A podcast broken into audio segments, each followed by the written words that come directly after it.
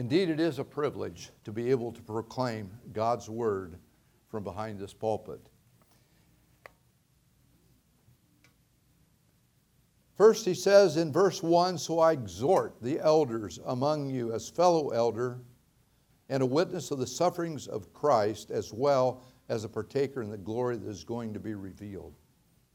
And he starts out and he says, So, or uh, in most versions it says, Therefore.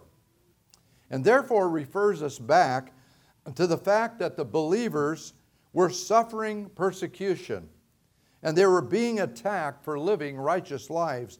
And, and we could read that in verses 12 through 19. If you have time, sometime read that. And you see that they were undergoing much suffering here in Peter. And, and also, as you go in chapter 3, uh, I believe it's verses 8, uh, maybe to the end of that chapter, speaks of Christ, of the suffering of the people. So they were going through much persecution.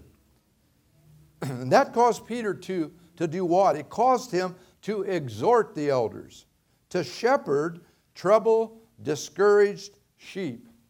And I think today, during this time of uh, where we have been kind of shut up or you know put in our homes, so to speak, and uh, there's a lot of older people, especially I think, that have gone very, become very depressed and very down and discouraged.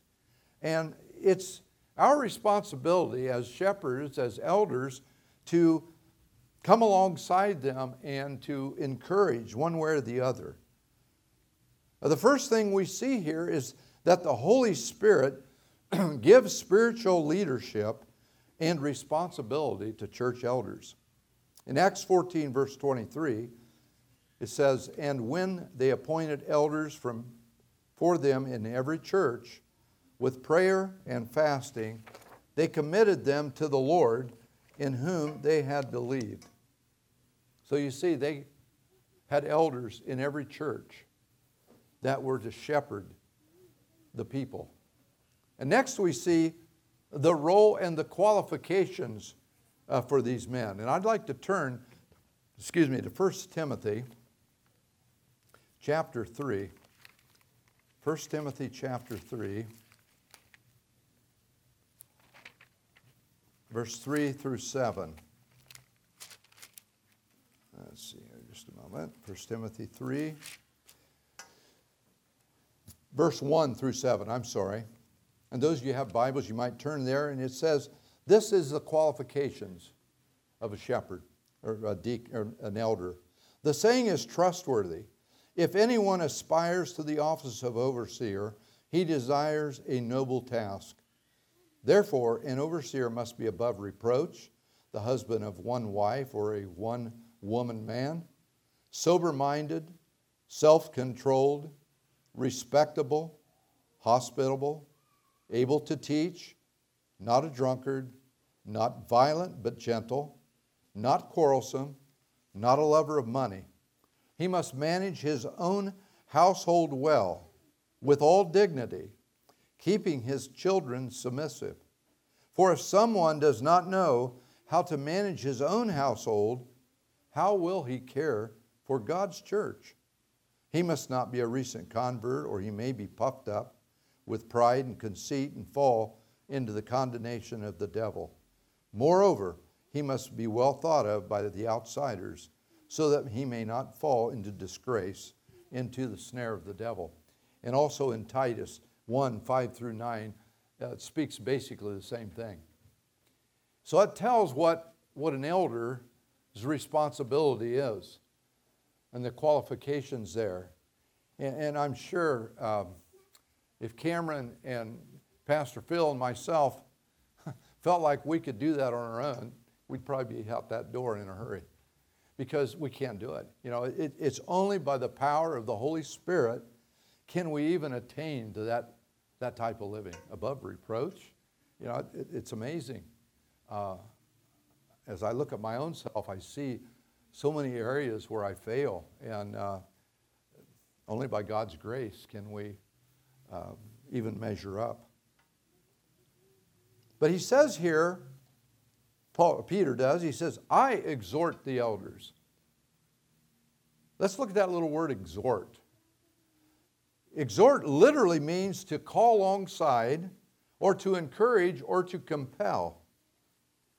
So you might say, say I, I'm encouraging the elders or I compel the elders to shepherd the flock. Here, Peter directs his appeal to the elders. The New Testament gives several terms to refer to these men. It might uses bishop, overseer, shepherd, pastor. The early church broadly adopted a similar model, appointing a plurality of godly and spiritual gifted men to lead, to guard, and to feed the local church. And we see that in Acts 2, verse 42. That's where the apostles were together. And he, in, in the apostles' teaching, the breaking of bread and fellowship and prayer. And their responsibility to proclaim the truth, to build the people up in the Lord, and protect them from sin and error, while always being examples of godliness to the flock. Notice the importance that Peter used. He says elders in the plural. He didn't just say the elder among you, it says elders. The plurality of godly men, as designed by the Lord, not only provides more care, but it offers important safeguards to the body. Exodus 18:21 he says, "Moreover, look for able men from all the people, men who fear God, who are trustworthy and hate a bribe, and place such men over the people." Proverbs 11:14 says, "Where there is no guidance, the people falls." But in an abundance of counselors there is what? Safety. Also, a plurality of elders preserves the church against imbalance. One leader can result in domineering over the flock. And we've seen that happen in other places. Or overemphasis on some doctrine or practice that is not in harmony with the rest of the scriptures, exposing the people to error. Every believer, including elders, has various gifts. We see in 1 Corinthians chapter 12, verses 4 through 11. Therefore, the plurality of elders enriches the church, since God does not give all spiritual abilities to one man. It becomes a blessing as they work together for the unity of the body of Christ. And I can't tell you how many times um, that Pastor Phil and Cameron and I, as we get together uh, in our elder meetings, that maybe Maybe I've got a weakness in this certain area, and they come along and they strengthen that. And we're able to work together for the unity of the body. It, it becomes a, a tremendous blessing. And so we are, we are thankful that we have a plurality of men. The task of the shepherd includes the positive elements of spiritual leadership, bringing maturity and Christ likeness. That's our desire. Its main objective is the feeding of the flock through the sincere preaching of the Word of God. Peter received firsthand instruction on the shepherd's responsibility from the risen Lord himself. In John 21, verses 15 through 17, uh, actually, Jesus comes to Peter and he says, uh, he told him to, to feed his lambs. He, first, he asked uh, Peter, he said, Do you love me? And he says, Yeah, I love you. know I love you, Lord. And he said, Well, then feed my lambs. And then the second time he came to him, and he said, Peter, do you love me? And he says, Yes, Lord, you know that I love you. Then he said, Tend to my sheep. And then finally, the third time, he came and asked him the same thing Peter, do you love me? And he become a little frustrated and he says, Lord, you know that I love you. He said, Well, then feed my sheep. So we see here that uh, the shepherd, excuse me, it is, I lost my, my place here just a moment. we we got it, here we go. Twice Jesus used the word tend, which in the Greek is bosco, which means literally to feed and shepherd, which literally means shepherding. So the shepherd's job is not only to tell people what they want to hear, but to edify and to strengthen them with solid spiritual food and to teach of the saving work of the Lord Jesus Christ, the gospel.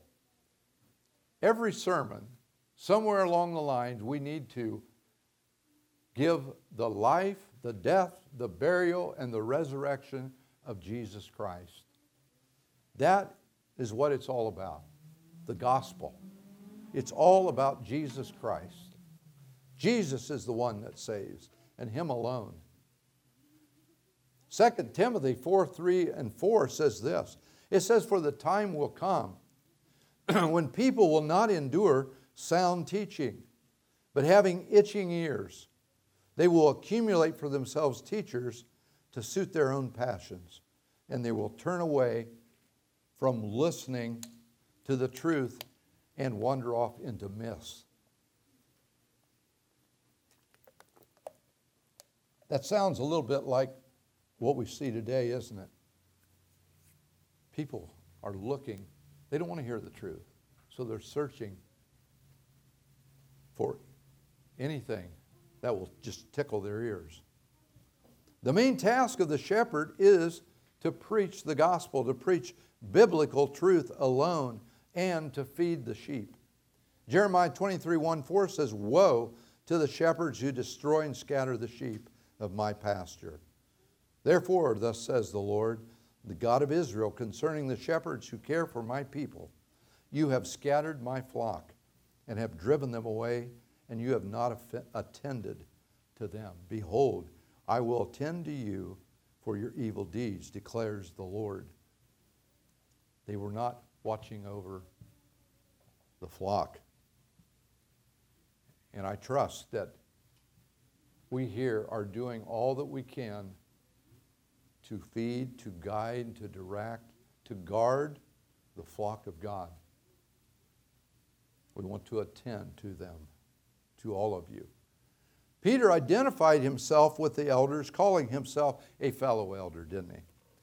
He's, rather than elevate himself, Peter uh, humbled himself and he empathized with their tasks as one who understood the challenges and the difficulties of the shepherd elders. Peter also reminds them that he was a witness of the sufferings of Christ. By seeing the suffering and risen Christ, affirmed that he was an apostle, which also gave him authority. The word witness here has a twofold meaning one who personally saw something, and one who testified to what he saw. In Peter's case, his being a witness to the suffering of Jesus, along with his fellow apostles, to declare the gospel message, made him a trustworthy source to encourage the elders to their duty. In Acts 2, 22, verse 15, he says, For you will be a witness for him to everyone of what you have heard or seen. The preaching of the gospel also was a primary focus of Peter's preaching, and it was a major theme here in, the, in 1 Peter. In 1 Peter 1, verse 11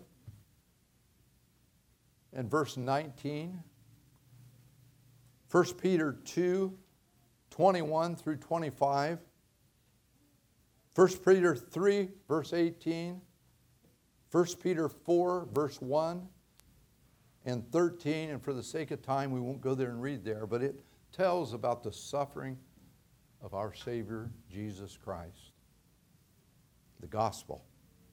Peter also says or tells us that he was not only just a witness, but he was a partaker also of the glory that is to be revealed. He could offer the other elders a genuine hope of an eternal reward for faithful service. The glory that is to be revealed looks at the return of Jesus Christ. And we see that in 1 Thessalonians verse chapter 4 verse 16 through 18. We'll turn there and just read it.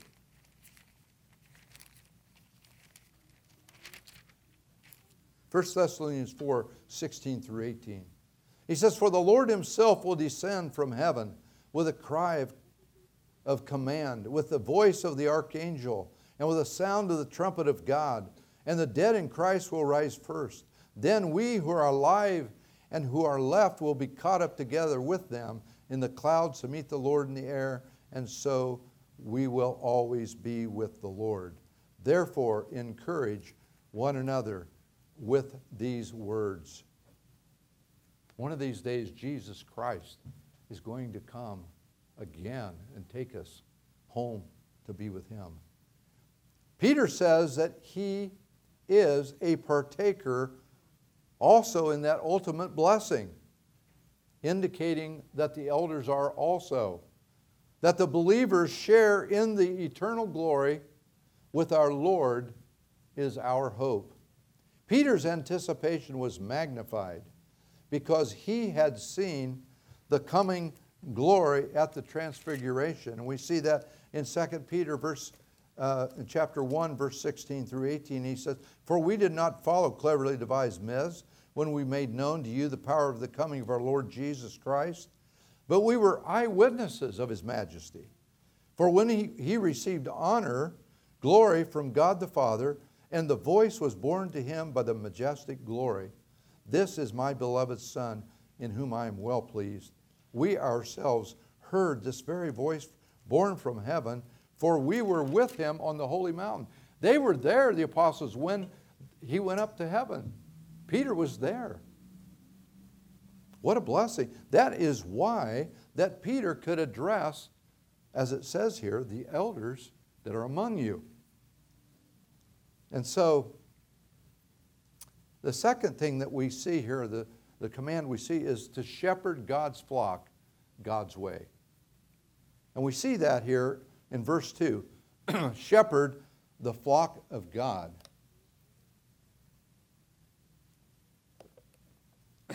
I think the smoke has got my voice all horsed up. I, I don't know what it is. Sounds like I'm swallowed gravel or something. But anyway, in verse 2, Peter is concerned how the elders would shepherd and oversee God's flock. That was his desire, that was his concern. God is concerned primarily about the motives, about the attitudes, and about the methods of the men who lead his people. He then carefully describes how the elders are to serve.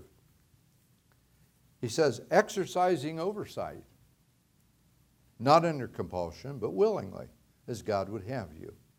Not for shameful gain, but eagerly, not domineering over those in your charge, but being examples to the flock.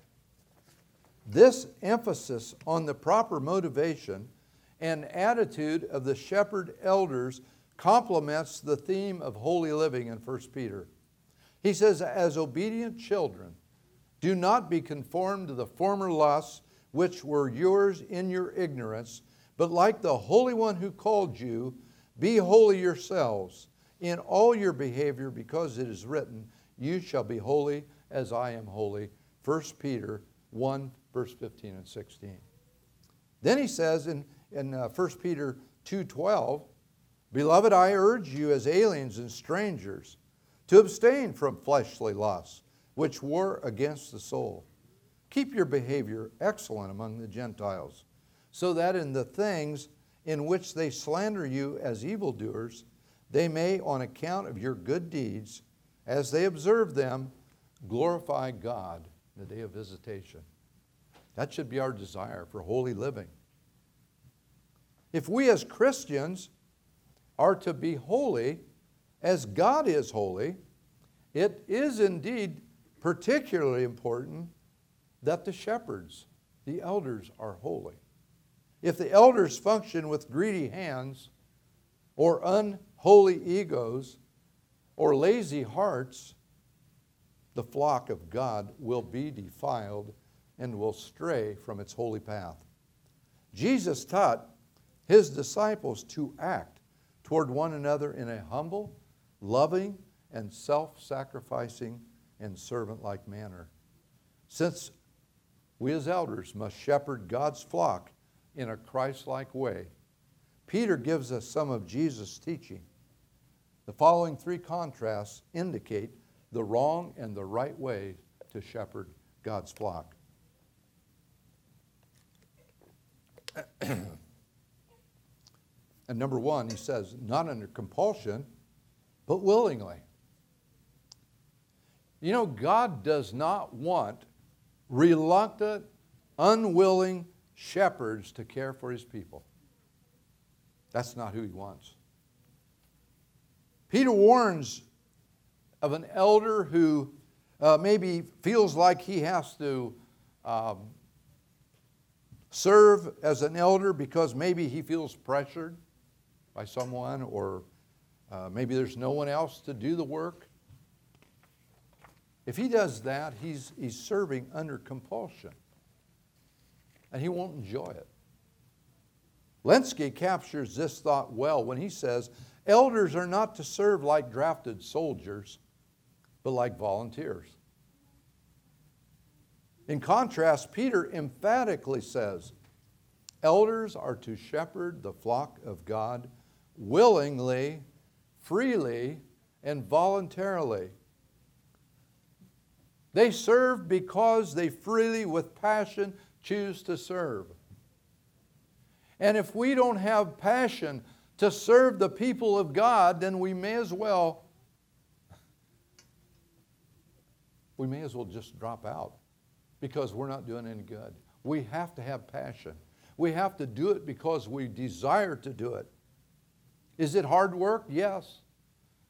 We run into all sorts of situations as we shepherd God's flock, but we do it because we love to do it. The willing spirit Peter speaks of is according to the will of God, literally meaning according to God. God Himself is not reluctant. He's not an unwilling shepherd. He cares for His sheep gladly, willingly, freely, and graciously. And that is the same way that we need to care for our people here at RHC. And I can speak, I believe, for Shannon or for Cameron and for Pastor Phil.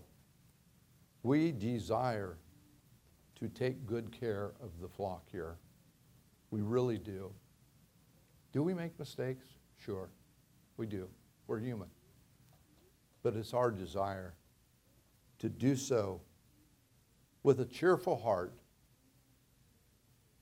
In 1 Corinthians 9 7, God loves a cheerful giver. You know, God loves cheerful elders. We should shepherd God's flock with passion and joy. Then he says, not for money, but with eagerness. Peter next addresses what Cranfield terms the spirit of hirelings, and I kind of like this. Uh, uh, the, the, Greek word, uh, I don't know if I can pronounce it, askrokurdos, which means sordid gain or shameful gain. In contrast, Peter shows us the right spirit we are to have as we shepherd God's flock eagerness, with eagerness. That means personal desire or passion. It's much more than willingness or voluntarily. It actually means to have selflessness this kind of eagerness is shown in 1 Timothy 3:1 when he says, if any, we read it, if any man aspires to the office of overseer, he desires a noble task. An elder, you know, should aspire that work. Eager elders are driven to care for the sheep, to love the sheep. They have no interest in their own self sacrifice. They have no interest for their own time. Their time is not their own. God's sheep are their deepest concern. They're my deepest concern. They're Cameron's deepest concern and Phil's deepest concern. This work as a shepherd goes way beyond normal duty or self interest or money. Their greatest joy and greatest goal is that they love to shepherd the flock of God willingly. Not because we have to, but because we desire to. Number three, lastly, not domineering, but as examples. Here, Peter saves the worst and the best for last. The third unworthy motive for an elder is far more subtle temptation than that of greed. This unworthy motive is the abuse of authority, power, and control over others' lives. Jowett remarks about the subtle domineering leadership, saying that pride ever lurks just at the heels of power. Even a little authority is prone to turn, I like this, a seemly walk into a most offensive strut. In a similar observation, Cranfield notes how extensively does the worldly view of power penetrate and permeate the life of the church. The truth of the saying that power corrupts is far too often confirmed in the church. And when spiritual leadership is abused in this way, the corruption of the best is the worst. The verb here, lording it over, in the Greek, gives us the idea of forcefully gaining mastery over someone, over others. That's not something we want to do. This shows an authoritative attitude. Domineering leadership has long been a temptation for many spiritual leaders of churches, and that should never be. The prophet Ezekiel describes those who lord it over Israel when he writes, With force and with severity you have dominated them, the sheep. Ezekiel 34 4. Jesus forbids any individual or leaders within the family of God to treat brothers and sisters in Christ like subjects to be ruled. Jesus says, You know that those who are recognized as rulers of the Gentiles lord it over them, and their great men exercise authority over them. But it is not so among you. But whoever wishes to be great among you shall be your servant or your slave. And whoever wishes to be first among you shall be slave to all. Mark 40, 10, 42 through 44. That's really who we are slaves to Jesus Christ. Following our Lord's instruction, John the Apostle denounces a man named Diotrephes. I think we've probably all heard about him. He was the first dictatorial pastor for lording over or his authority over a Christian congregation. John writes, I wrote something to the church, but Diotrephes, who loves to be first among them, does not accept what they say. Neither does he himself receive the brothers, and he forbids those who desires to do so, and he puts them out of the church. In 3 John 9, 10 through B. He become first among them rather than slave to them, rather than a servant. There is no room for domineering elders in the body of Jesus Christ who are marked by mutual love, brotherhood, submission, and humility.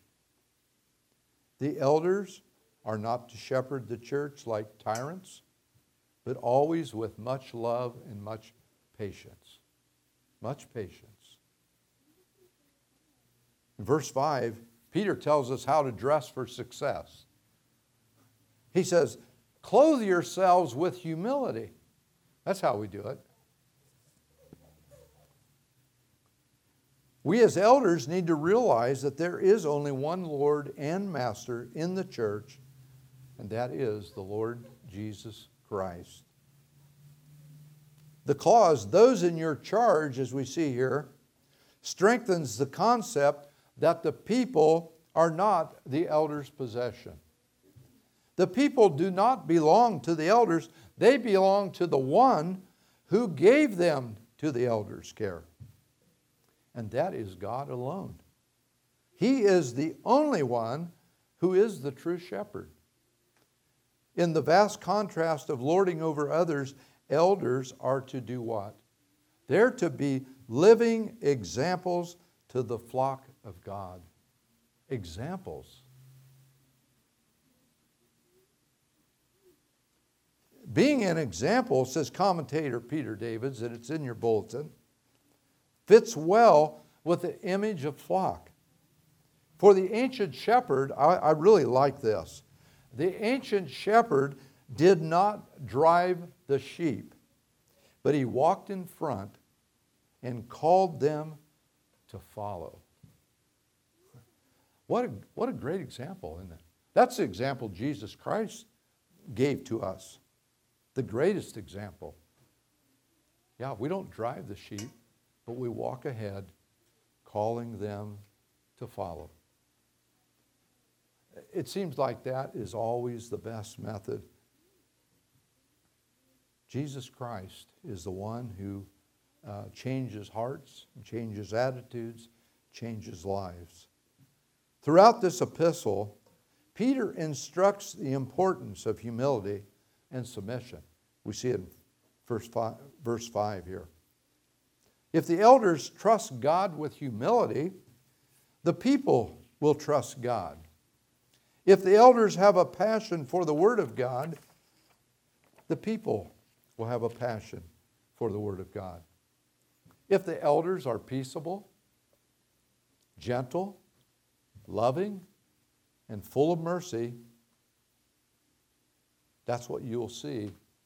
The people will follow that example if the elders are servant leaders, the church will be marked by humble servants. And I'm going to have to put a little plug in right now for you people.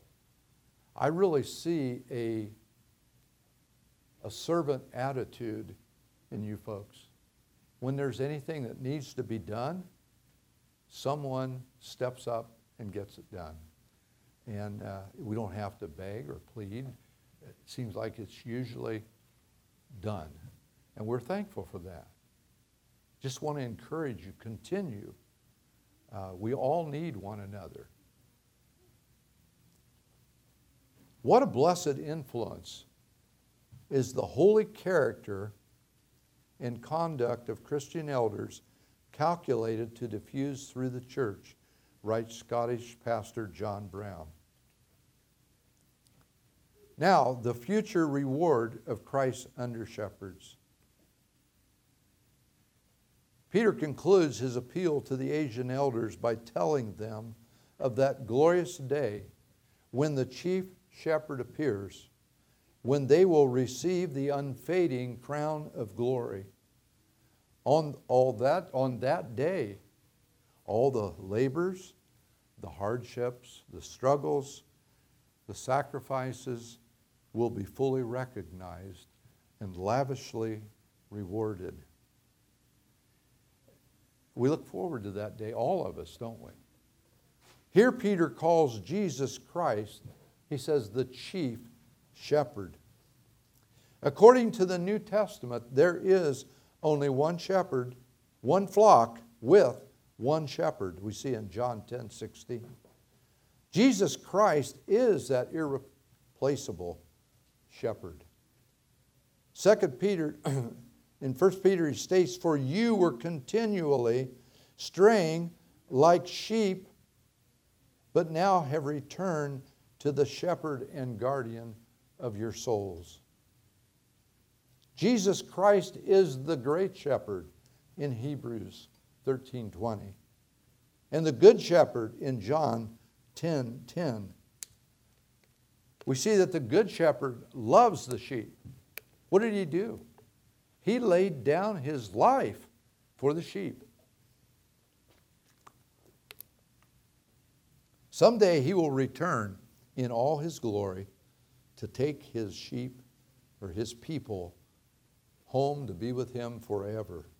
Revelation 7 17 says, He shall be their shepherd and guide them to springs of water of life. At that time, we will receive our rewards. As under shepherds and elders who are under the authority of the chief shepherd, therefore, the elders' work, as we have seen, must be done according to God's way. The elders must shepherd the flock in a loving manner as the chief shepherd does. Everything that they do will be judged on the basis of faithfulness to Him, not however we wish. Commentator I. Howard Marshall says Christian leadership is thus a sharing in the leadership of Christ under His direction. What could be more encouraging to faithful elders who face heartaches and troubles and problems and trials and sleepless nights and persecutions than to look forward to Christ's return as the chief shepherd and share in his future glory. Peter says upon Christ's return, the faithful elders will receive an unfading crown of glory in this context, crown is used to represent reward or spatial honor. The reward is for faithful servant, servants, excuse me, for faithful service of the under shepherds of God's flock. This crown will never wither or tarnish like gold does. It is an unfading crown.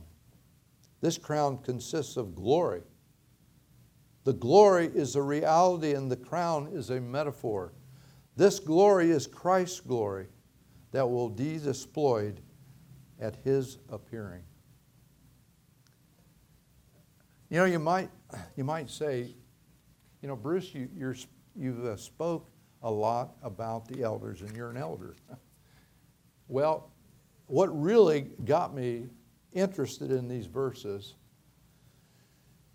is, yeah, that, that's one reason right there. I wanted to dig, deep, dig into the message and see exactly what our responsibility and our duties is, how we are to act and react to the people of God. But secondly, uh, I thought it would be good that maybe, maybe there's some of you out here that really doesn't understand or didn't know what an elder's job was of the under shepherd. And I thought, well, we'll go to the Bible and give a little instruction here. And I hope it's been, been helpful to all of us.